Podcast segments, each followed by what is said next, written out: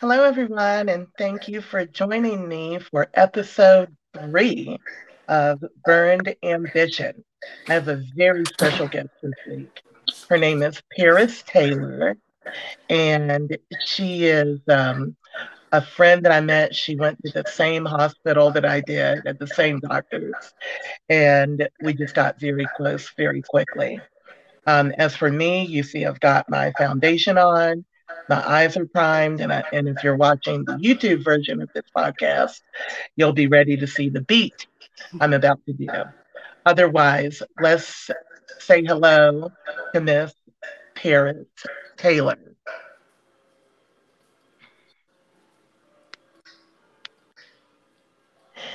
Hello, Paris. How are you?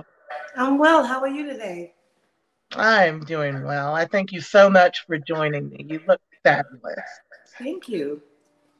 I didn't tell everyone that you're actually on vacation in Florida because it'll make everyone jealous that you're having a good time with your family. But um, on a serious note, I definitely do appreciate you joining us to tell your story. And I want everyone to lend Paris an ear. Her story is amazing. And you can go right ahead, Paris. Well, thank you for having me, and I really appreciate it because, you know, my story is kind of unique in a way, but so many women go through the same thing every day. Maybe not to the extent that I have, but, you know, I think domestic violence, we really need to shed a light on it. I was in, um, I was married since 2007 to my soon to be ex husband. Everything started out well. I saw signs, but I always thought, no, it's not that bad. I'm not going to say anything. You know, maybe if I just keep quiet, you know, um, right. because he made me feel like it was always my fault. Mm-hmm. And, you know, with the you made me do this or you made me mad. So my thinking was, okay, I'm just going to be quiet and I'm going to stop making him mad. But as the years mm-hmm. went by, it got worse and worse. It got physical, you know. Um, he started to abuse me almost daily. And when it got to that point, I was embarrassed and ashamed to tell people that, you know, he was beating on me, you know, because in my family, I'm the one that gets things done. So it was like shameful mm-hmm. for me to be telling them, like, no, someone is hurting me. So I kept it to myself mm-hmm. until one day um, in August of 2019, I was planning on leaving him. My oldest son had went to the army. And once my oldest son left, it had gotten real bad because there was no one to stop him or no one to, you know, kind of right. like monitor it.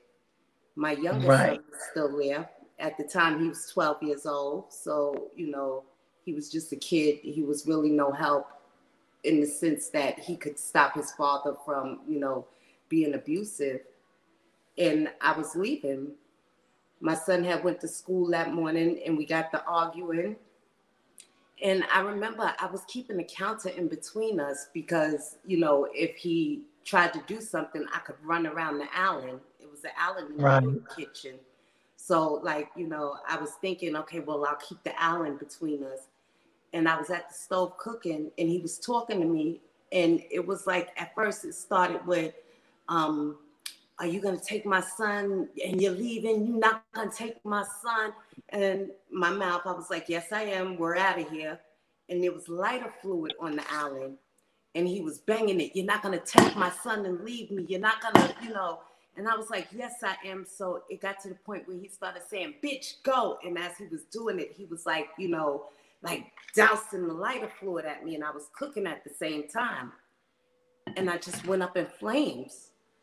God. And, and the funny thing is, like, you know, now that I think about it, in the island, the, the sink was in the island. But when I went up in flames, I ran around the house like mm-hmm. at, at least three times because I was panicking and I was begging him, like, Josh, help me, help me. And he just stood there, you know, gasping, like, like, like he couldn't believe it. And I was running around, help me, help me. And then I finally figured to go to the sink. and I sprayed the water all over myself. And I didn't realize I was burnt as bad as I was. And I was telling right. him, I need to go to the hospital, call somebody, please. And he was saying, No, you're all right. Nah, you are all right. Nope, you are all right.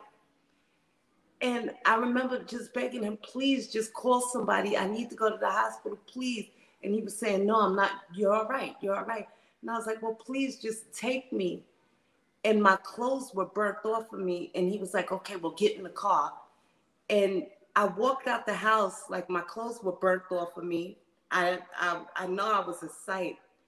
And he drove me to the emergency room and we went in the side that the ambulance goes in on. And I remember them saying, No, you can't come through here. But when I got out the car and they saw me, they let us come through that door.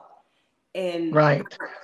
You know, and I remember them, they were trying to talk to me, and all I kept on saying at this point was, I'm hurt, please help me. It hurts, it hurts, it hurts. And the next thing I know, I woke up like two months later and um in the hospital at Grady and for a while it was just yeah. unreal you know it was you know. And he was there and i didn't remember what happened. At first i couldn't really mm. remember like you know. And when i opened my eyes my mom she was right at my face and she said paris you were in an accident. You're in the hospital but you're all right. And I didn't, I couldn't really move and I didn't know what was going on. I couldn't talk, I couldn't walk, you know. And he was there, he was so helpful and everything. Oh, he was there. Yeah, he was there. He was there the whole time, I guess. And I remember when they were discharging me, I like lost my mind. I didn't want to go. I was telling them, put me in a home. I don't want to go. I don't want to go. And I remember my mother crying because she couldn't figure out what was going on. But I just knew I didn't want to go back home with him. I just knew. But like, you didn't know yet. Did you know yet that? Uh, did you remember yet everything that had happened? No, things were coming back to me, and I was asking him questions like, you know, um, Josh, what happened? How did I get burned? And he told me this bizarre story and i was like well where were you at? What were you doing? And he said well i tried to help you. So my first thought was well then where are you burnt? Mm-hmm. you know because now at this point i i see my body. I'm burnt from like my face was you know scorched from my chin down to my kneecaps. I've had all these grafts. I was like you know severely burnt. And mm-hmm. um he told me he tried to help me. So I'm trying to figure out, well, where are you hurt? Like your hands right. or something if you tried to help me. But then things started coming back to me. So I started asking him more questions and it just didn't add up. And I remember, like, you know, we got into an argument and he grabbed me and he started shaking me. And this is like, I'm not even healed up. This is yet. after the burns? After the burns. We got into okay. an argument and he started grabbing me and he was shaking me and you know everything just flooded back like you know how abusive he was and mm. oh my mm. god this is what happened and I remembered everything and it was mm. crazy because I remember when I came out of coma my family was there and my son was there and my son hugged me so tight and this is something that always stays with me he was 12 at the time he hugged me so tight and he said in my ear, Ma, I knew he was lying. I knew you didn't leave me. And I found out that he had told my son that I had left without him. So, you know, for the time I was in the hospital, he had my son thinking that I just abandoned him and I left. So he your son never got to see you in the hospital? No, he didn't see me until I came out of a coma. And that's when, like, when I was woke, that's when my mother brought me Right. He was standing right there with my son. And like at the time when this happened, I didn't put everything together. Like, you know, my son was telling me, I knew you didn't leave me, but I didn't understand what he was talking about. Like, like what does that mean? Yeah, you know, like I knew you didn't leave me. Like, is he talking about like, you know, I knew you were gonna wake up, you know, like I didn't understand what he was talking about. But then when right. things started coming back to me, and I started talking to my son about what happened. He told me that his dad told him I went to New York and I, I left without him. so you know, my baby, and to this day, it's like you don't realize how much you know the cycle of abuse and seeing these things these things affect your children because now my right. son is 15 and like if i'm out of his sight too long he's calling me mom where you at if i'm sitting in the car too long when you coming in the house it's like he has a separation anxiety now. What happened to your husband? Nothing. Nothing. When i went to the um after we had that argument he had two knives and he told me he would kill me. And i went to the police department that night, and um, they told me during this time it's Corona, so they told me right. that I had to come back, and um, they did TPOs. I had to come back for a TPO. The police didn't want to take a report, but my sister, who's law enforcement in New York, she happened to be down here, and she really pressed them, like you know. She, my sister, wanted to go to the president and tell the president about this so they finally begrudgingly took the report. And I, why would they not want to take the report, Paris? I don't. I don't understand it either. They were acting like it wasn't a big deal. They made me feel like I was a victim. They made me feel like, you know, well, why didn't you tell us sooner?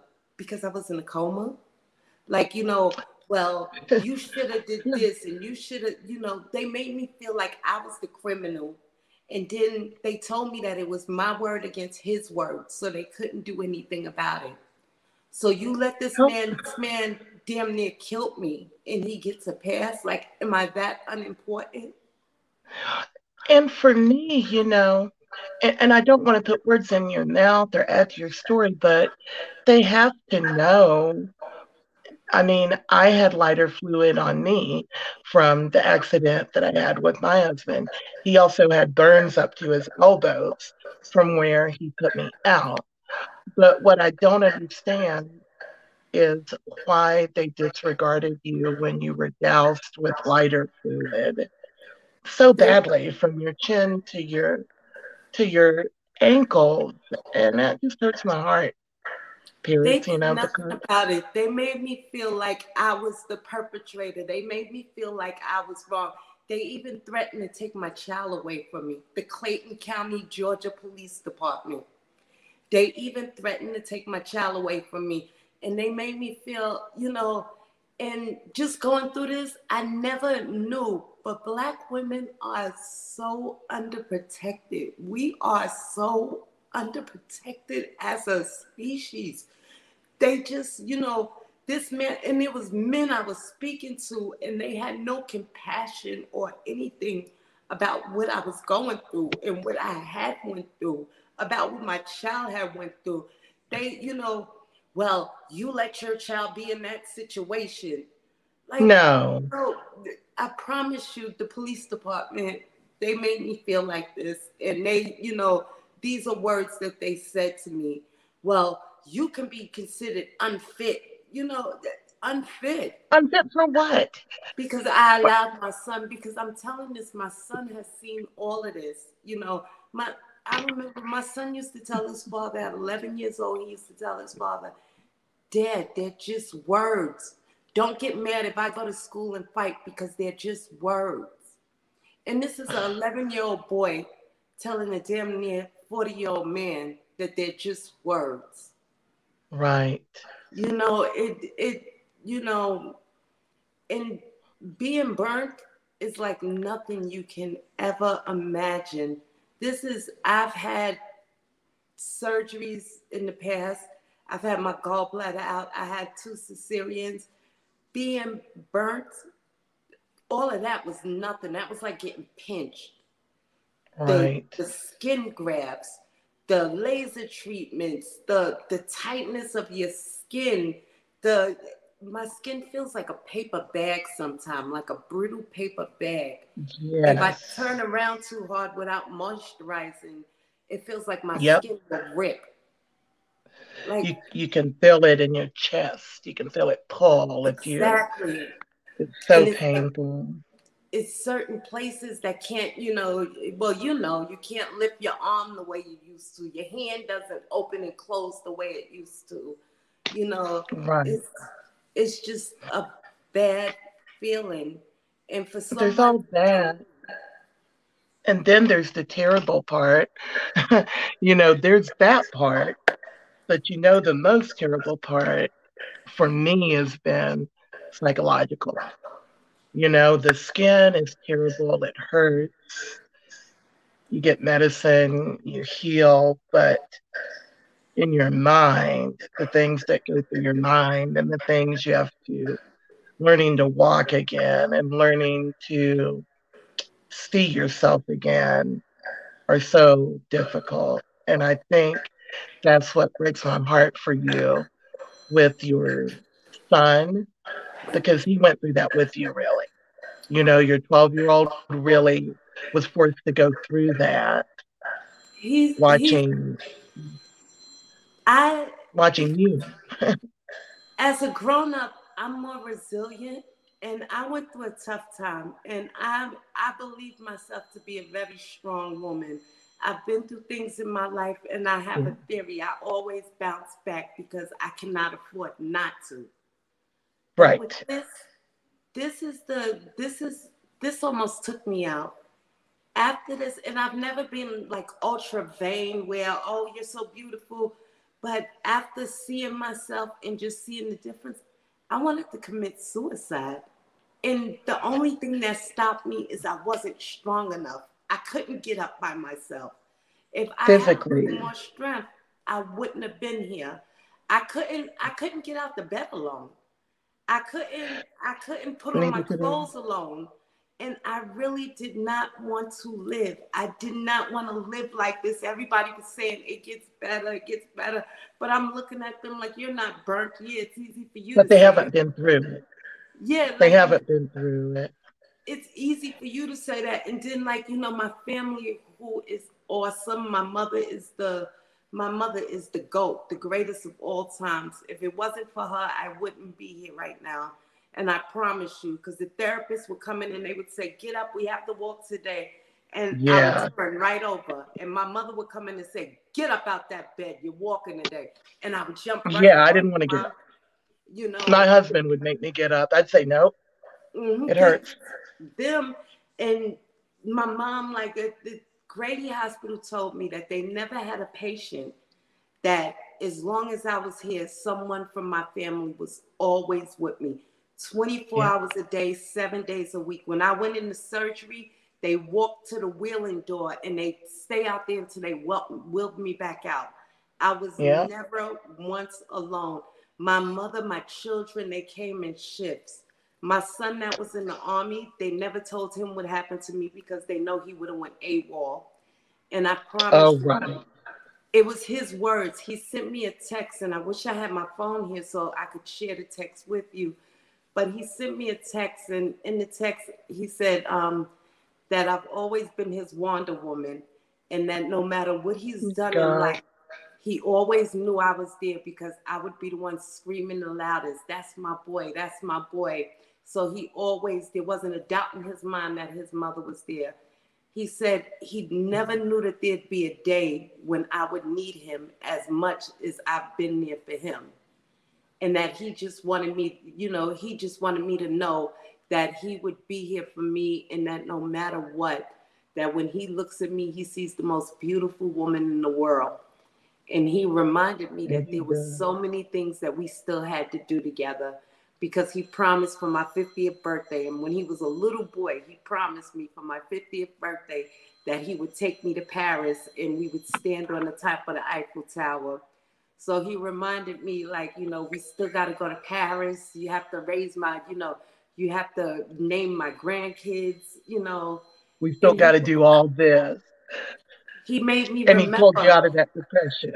Yeah, and I don't think so much he pulled me out, but he made me remember that I was still needed, that I still had a purpose, that regardless of what I was going through, that he still needed me and you know he played on my guilt because as a as a mother i always told him i'd always be there for him the only way i wouldn't is if something stopped me if death stopped me so he was reminding right. me that you know I have to keep my word that he still needs me to be there for him.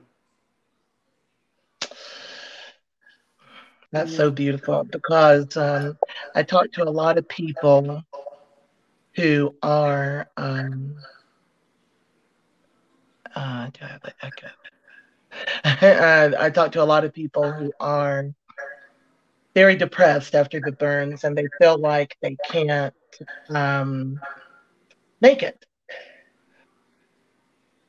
And I just always tell them that you've got to find your purpose, just like you finding your purpose and you've got to be there for your son. You're still valuable. You know, just because you're burned doesn't mean you can't do things.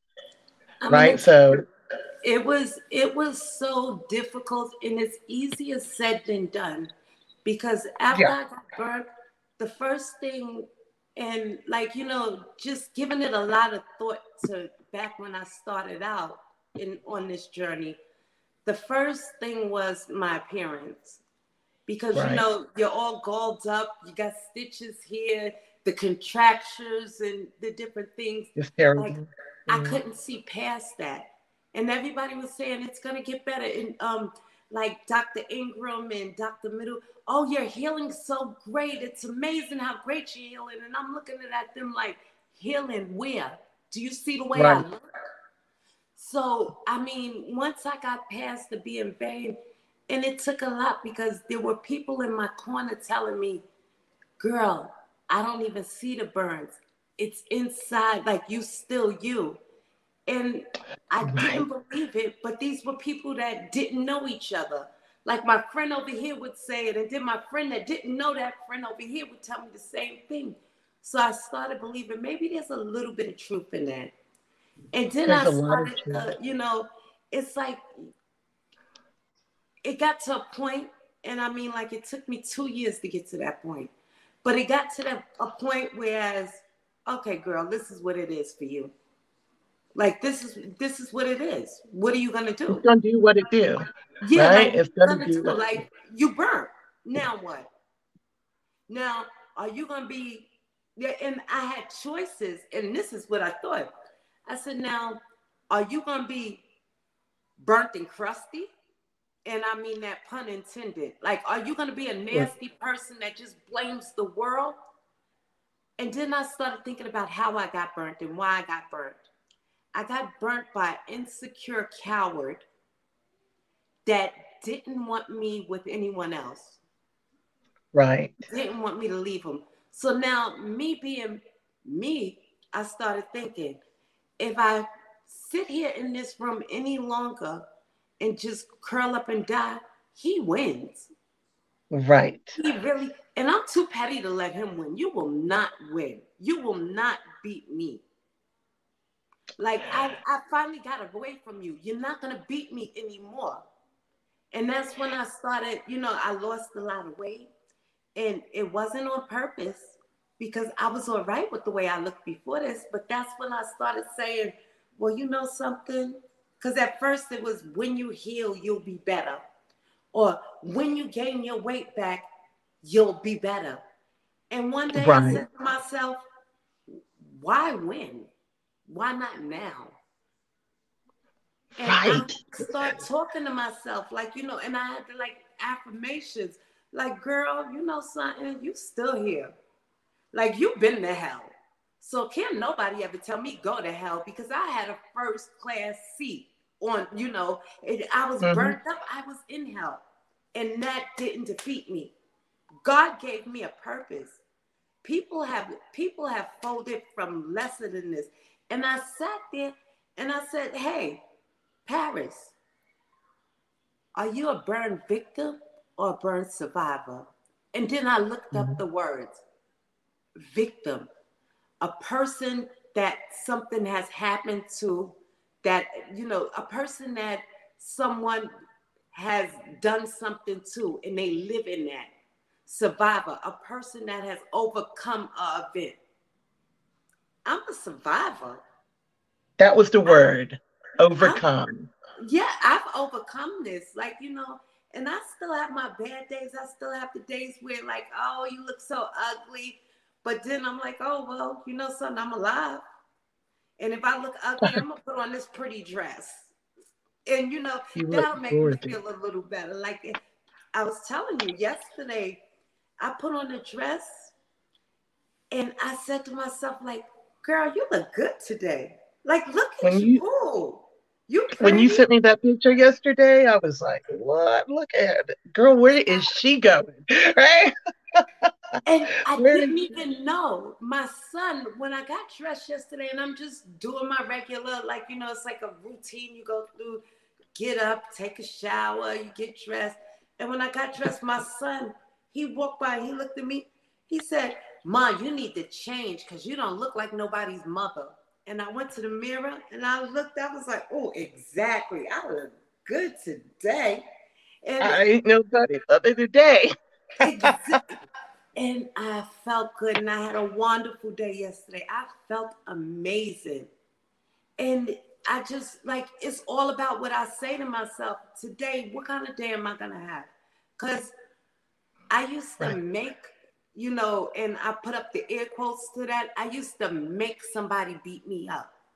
I made him do that. I made him. So since I have this much power, I'm gonna make my day great. I'm gonna yes, make, you know, I'm gonna make somebody smile today. If they yes, look at me too hard, guess what? I'm gonna flash them. And people, some people are cruel, some people are curious. But when I catch yep. people looking, you know what? I smile at them. Yes, and, ma'am. That's the best thing to do. And that smell just arms them because they don't know what to say at this point. If I feel like people are snickering, I smile at them and I giggle. So now yeah. I'm throwing you off your guard. You have nothing to you. I, I, I treat you can't take anything from me. Yeah, they like, can't take that ignorance. Maybe you want to know. And people, I've had one woman, and I remember her because I just found it offensive. But she actually touched me and said, "Oh, this looks cool." Really? Yeah, she and she was a waitress at a restaurant. I was out eating with my son and my um and his girlfriend, and I don't know that my arm was on the table or something, and she touched my arm and she said, "Oh, this looks cool." And I looked at her. I said, "Um, burn art. Don't try it at home."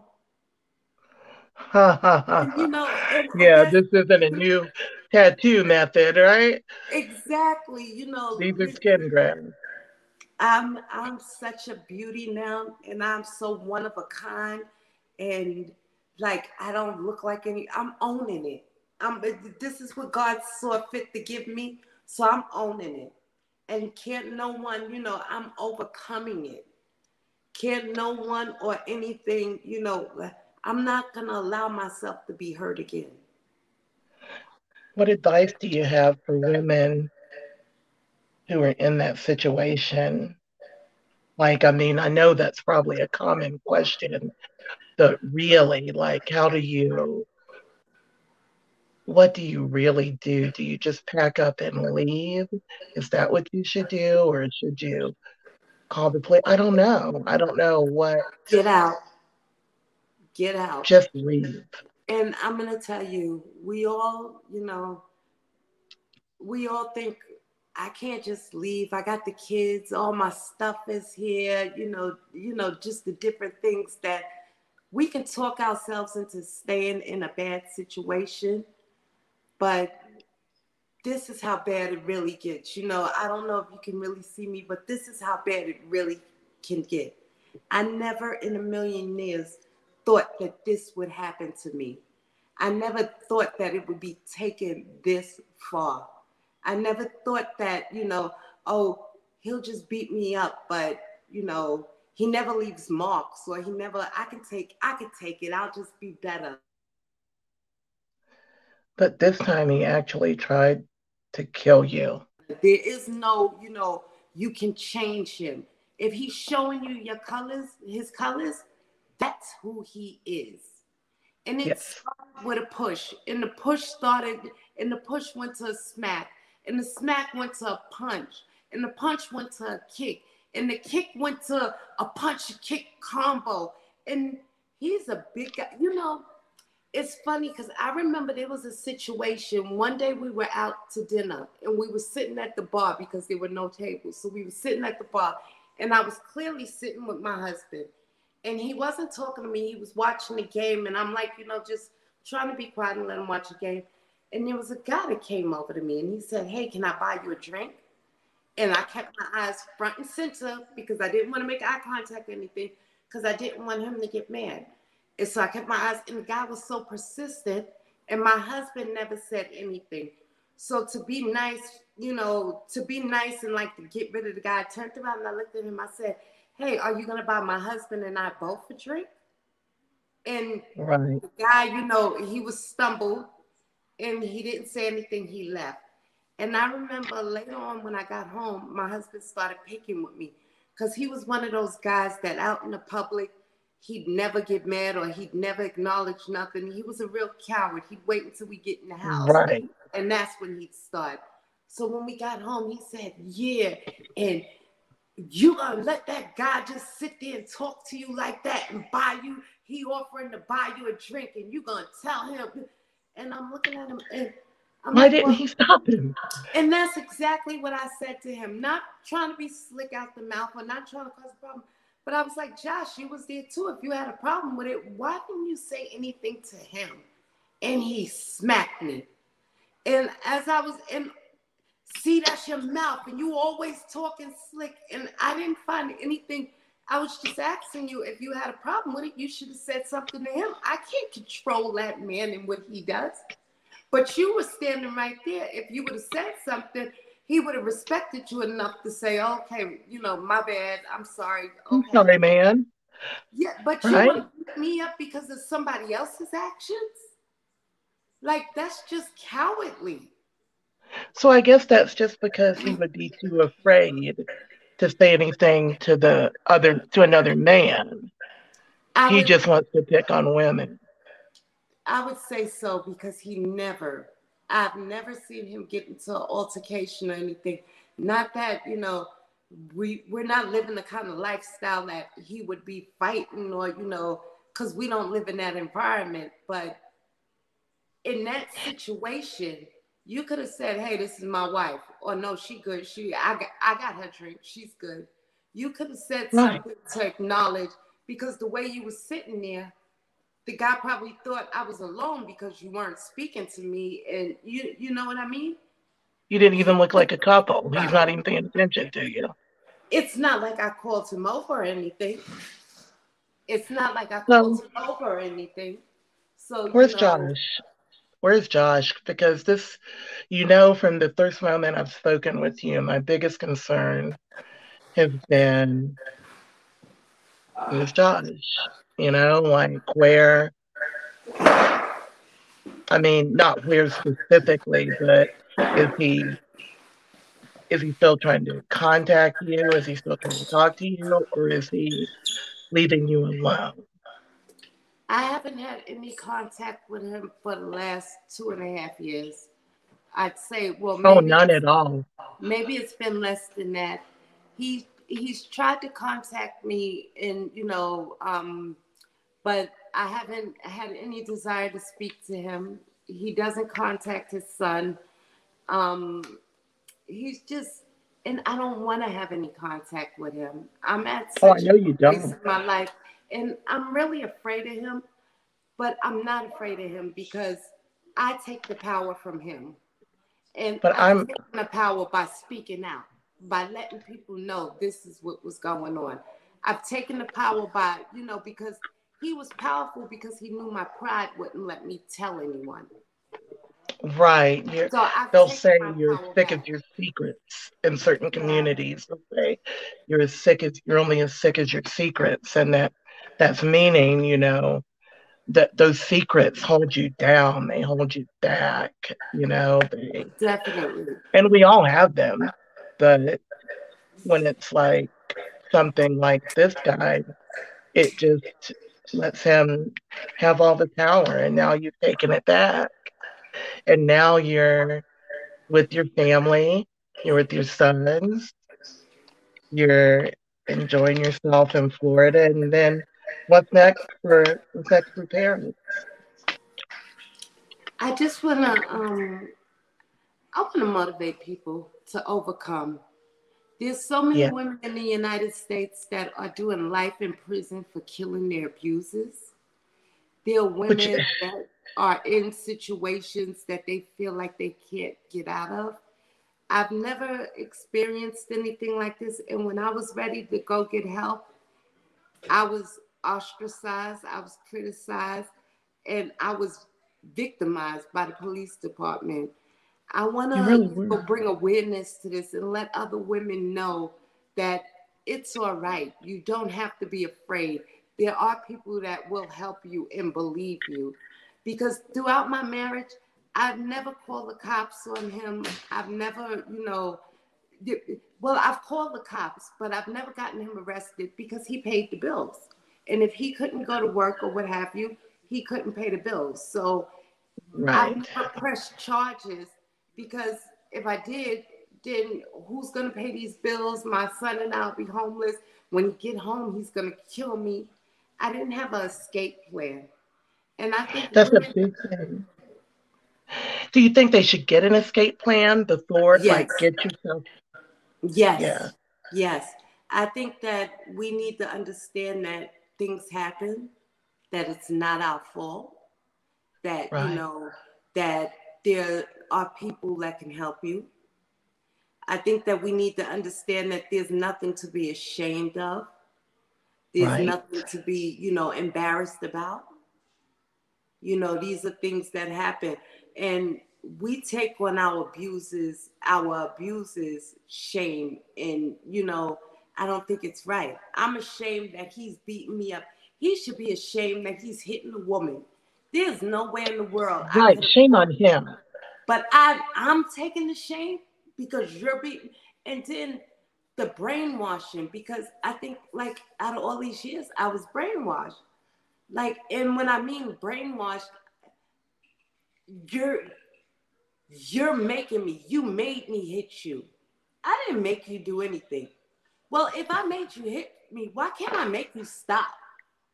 You know what I mean? Like if if if I'm in control of this, why can't I stop you? And it sounded to me a little though like that does get into your mind because I heard you say a couple of times, you know, where you thought, I'll just be quiet, I'll keep this um, counter between us. So if he tries to hit me, I can get away. I'll not be slit. You know, so you are really actually trying to get along with this person, just like we often do as women. We're peacemakers. We're often not, and not just women, just you know, certain certain people in each relationship. Sometimes there's a, you know, if there's an offender, there's also a peacemaker, and there's just the one who wants everything to be okay, who wants to take care of your son. I'm gonna tell you, in my in my family, I was like the first that did a lot of things. I was the first one to have a successful marriage. I was the first one to have a, a my child's father raising him. I was the first one to still be with the child's father you know so it's like i was on a you know i wouldn't say a pedestal because to in certain families that's just the norm. But in my family it's single women that raise their children. It's like you mm-hmm. know i had a good man so to speak because my man had a job and my man paid the bills and my man so i didn't want to seem like the failure. And i didn't want to go and tell him like hey he's not that great he's hitting me or hey, you know, I need help because I was set up in a way that I couldn't do that after y'all, you know, after y'all put me on this pedestal, I can't step down. And honestly, I right wouldn't want to need help. It's all right to need help. And this is what we have to tell ourselves. It's all right. It's not all right for someone to, to hit on you. It's not all right to be someone's punching bag. It's not all right. No, you didn't make him do anything. Those were his choices. It's okay. You can ask for help. You know, right. and, and I feel like, you know, I want the police departments to be educated.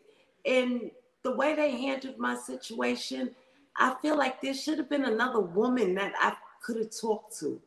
I feel like there needs to be some kind of sensitivity training. I feel like that's probably the biggest tragedy in the whole story is when you tell the police and nothing happens. We expect to be protected. You know, we expect to say, you know, oh, you know, someone he did this to me and you go get him. You're the they're the good guys, you know, the police. Go get the bad guy. But in this case, it's oh, you waited too long. You know, Paris, I was in a coma for two months as well. Mm-hmm. I remember just having morphine dreams and waking up, and um, as I awakened, my memories slowly came back. But that's because there were people there telling me the truth, telling me what happened, mm-hmm. and then you remember, you remember, you know, and um, the dreams I had, I was just looking for my family the whole two months. It's very confusing Mm-hmm. when you awaken from this from this coma and then to have a police department who's never been through it or never you know helped anyone with it tell you that you know there's nothing to it. You waited too long. It's your word against his when you stand there covered in burns, my sister, I want my to story, fight. My story gets so much deeper than this. And I mean, the way I was handled by Clayton County, Georgia's um, judicial system is disgusting. I got a temporary order of protection. I was in my home with my son. They made a mistake on the paperwork and I, you know, they awarded me the house throughout the hearing and everything, which was done via Zoom. They made a mistake on the paperwork. One day while I was out, and they made a mistake and gave him the house on the paperwork. What? Now okay. it's a court order. So while I'm out, he comes and he changes the locks and he locks me out of my house. I'm trying to get back in the court. I never got back in court. So for a year, my son and I were homeless because oh you know God. because we were locked out of the house because of a mistake they made that they didn't rectify. There's certain things like when you're married, there's certain things that you're not supposed to do, especially when you petition for divorce and you know you're going through that type of thing. This man mm-hmm. disconnected my phone, my only source of communication with all my doctors and my son's school and everything he got my vehicle um, repossessed. He turned off the lights and the water in the house. All these things that he's doing that, you know, clearly he wasn't supposed to do, he's done to me. And the courts did nothing about it. There's laws against the things he did to me. And the courts did nothing about it. They helped me none. They did nothing. I didn't have the money to pay for a lawyer because um because yeah. I was going through all this. I'm not working, you know, at this point. So I had a um legal aid represented me. The legal aid, she was great, you know, and I mean she was a great person. She tried to do, but she was a new lawyer, and I felt like she was kind of timid and didn't want to get on the, the judge's bad side instead right. of doing everything she could do to help her client I feel like I really got the short end of the stick. We were living outside of our vehicle at one point, and then he got the vehicle repossessed. Like all no. These, I I promise you, these are things that I've been through through all this. My divorce has been in court for over three years. I'm still what? not divorced yet. Why? Clayton uh-huh. please and thank you. Like oh, I wow. the justice system the way they did me, I felt like I was the criminal. I just want to get his name. I just want to give him back his name. Help me. Like, I just want to be done with him. Just be done with him. And I mean, you know what? I don't even, it's a waste of time to be hateful. It's a, you know, it's a waste of time. I just want to be done with him. And they won't even allow me to do that. I'm being And like I said, I'm a survivor, but I'm being victimized by, you know, by again system. Yes, you're being re-victimized. They told because... me that they could take my child from me because of this, because I was asking for help. Why? I mean, what kind of reasoning is that? Is this just good old boy reasoning? Like, you know, so. the men sticking together? I, I, don't understand it. I don't understand it. I really Did he have any connection to the to the police department or not that I anything? Not that I know of. So he's not a former policeman or he's got no connection and still it's just enough for them that his word goes ahead of yours, although you suffered. And you know, I'm so I'm so worried about what do you want to say if if Josh hears this podcast? Get help. Get help because your anger is uncontrollable. The things you did to me, you shouldn't even be allowed to walk around anymore. You should be in prison. But for some reason, God seemed fit to let you, you know, get a pass on it. So don't let it happen again. You know, it's bad enough your son doesn't want to have anything to do with you. And no matter what lies you tell, we know the truth. There's three sides to every story your side, my side, and the truth. And, the truth. and you and I know the truth. And it's going to happen again because your anger, like, you know, it's just get help. I hope he's not with anyone else. I hope he's not with another woman or anyone. God, that scares me. Because when he gets mad, he's going to show her exactly who he is. And I don't, and he sounds like probably the type that probably wouldn't take him all that long to get to the point of getting angry. Oh no. You know what I mean? I, I don't. How long was it in your marriage before he showed you that side of himself? I'm gonna tell you. After I'd say we were together about two years before it really started the, but it was few and far between. Like it was right. like a push here or shove there, you know, just like little stuff like ah, get out of my way. And he used to right when he got mad, he'd, he'd pick up and he was he's a big guy. So him throwing a cup at a wall, there's a hole in the wall now. There's a hole. You know, and he probably just the more he got away with, the more he felt like he could do. You know Definitely. what I mean? The more the more he did to you and he didn't get arrested or punished, and the more he felt he could do to you. And that's sick, you know, especially with your child there. Definitely. Um, I think what's amazing is the way you see things now and what you have to offer other domestic violence survivors, burn survivors, just survivors in general that, you know, the most important thing for us all to know is that we are not victims. You might be in that moment when it happens a victim. You're burn victim. You just got burned. Survival is what you do after. After you start to heal. After survival is a decision.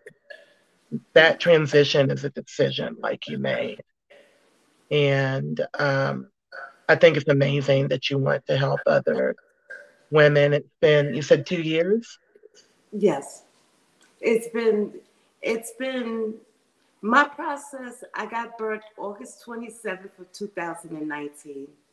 So for the last, I'd say it took me two years to get to a point that I'm a survivor because I was playing the victim role, you know, just wrapping yep. my head around everything that I've gone through everything, you know, and just trying to get to a place where I could live again, where I could move forward, where I did see a, you know, a silver lining.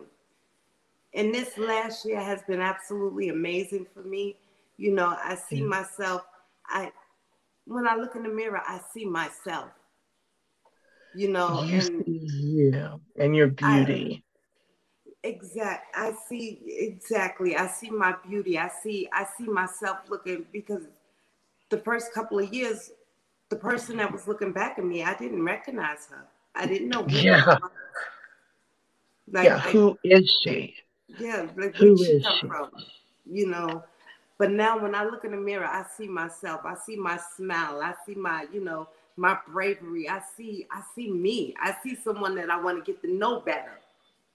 You know, and I want to help people get to that point. And well, I think you will. Sometimes, like, you know, if you can't do it for yourself, I want to be there to do it for you.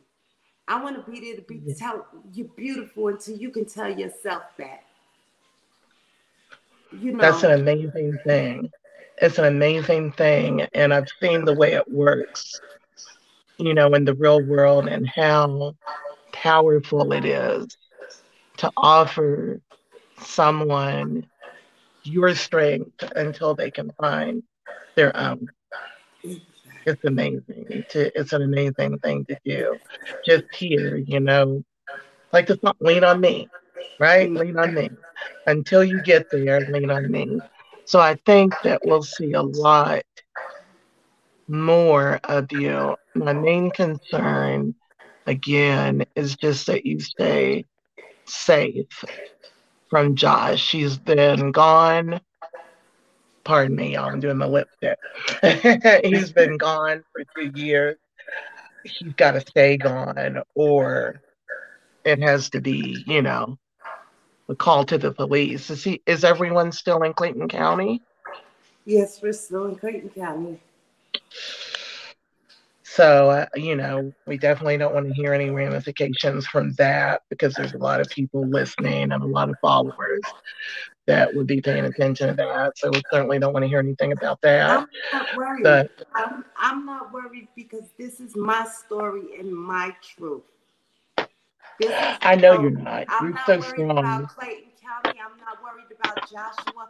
I'm not worried about because this is my story and I'm ready to tell it.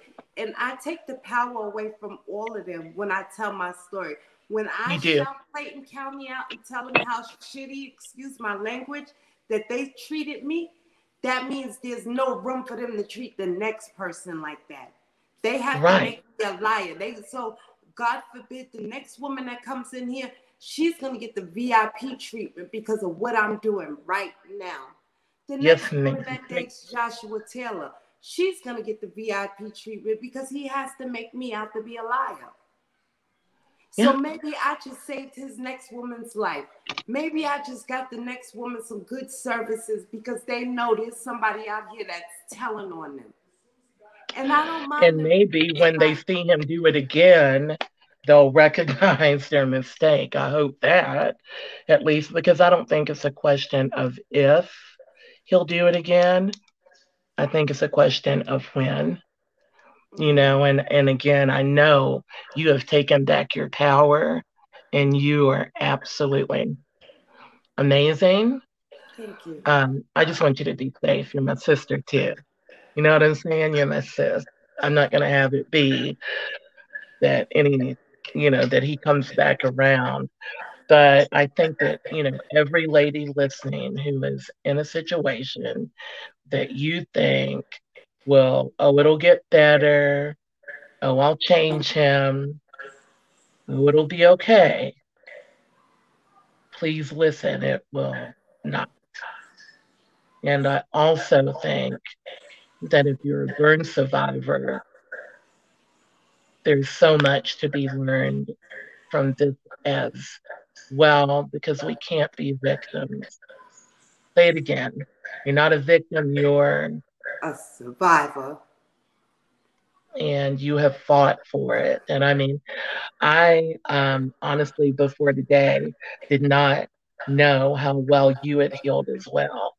I you had sent me pictures of kind of in a state like I was in from the beginning. Um, you know, just really, really, really, really burned. And when I saw you yesterday, all I could think is God is good. God is good, you know, because He's taking care of us all. And that's something I want to touch on. You know, I said if you're watching the YouTube, I just did my makeup for you because we're all still beautiful and you can still, you know, work with your face and your hair and and these things. But the most important thing that you have to heal is your heart and your in your mind because that is so hard to get through. It's hard to get through people staring, even if they are just curious, and it's hard to be as strong as Paris is. But it's not impossible. If she can do it, you know, and I can do it, then all of us can do it. Okay. You know, and and I'd like to let you finish with your last thought. I just want everyone, whatever you're going through, whether you're a burn survivor, whether you're a domestic violence survivor, I just want you to know that you are a survivor, that, you know, the situations you go through don't define you. And right. As far as other people, Oh, I lost you. Um, can you hear me back? Yeah, I can hear you now. I'm sorry. I want everyone okay. to know those who mind don't matter, and those who matter don't mind. You're a survivor, you're strong, you can overcome anything. But that's where you take your power when you make the decision to overcome. You can stay in it if you'd like, and you can spin the dice. Like by the grace of God, I'm here today, but I could have been six feet under.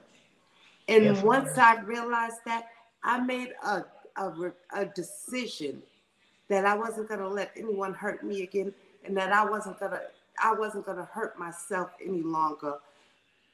You're worth it. You're worth it. Don't get to the place that you feel so depressed and everything that you're not worth saving, that you're not worth, you know, oh, it's all right, you know, you're better than that. I don't care what your situation is. I don't care who you are, but I know I'm talking to someone.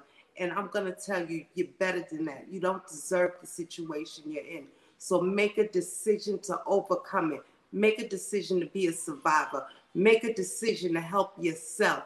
Because once you start to help yourself and believe in yourself, others will follow suit. Yes. That's what I yes, want to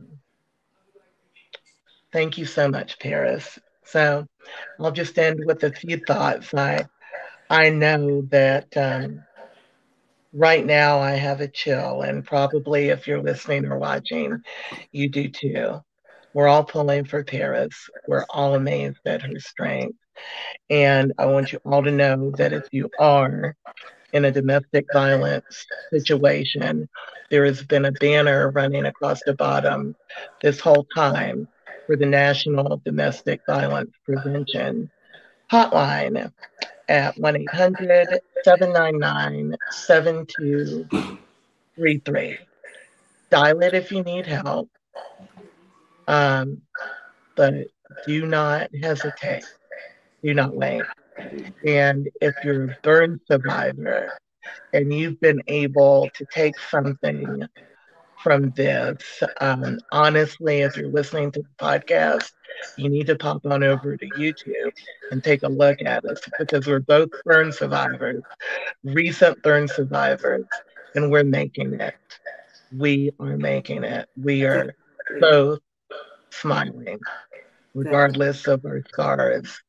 We are both smiling.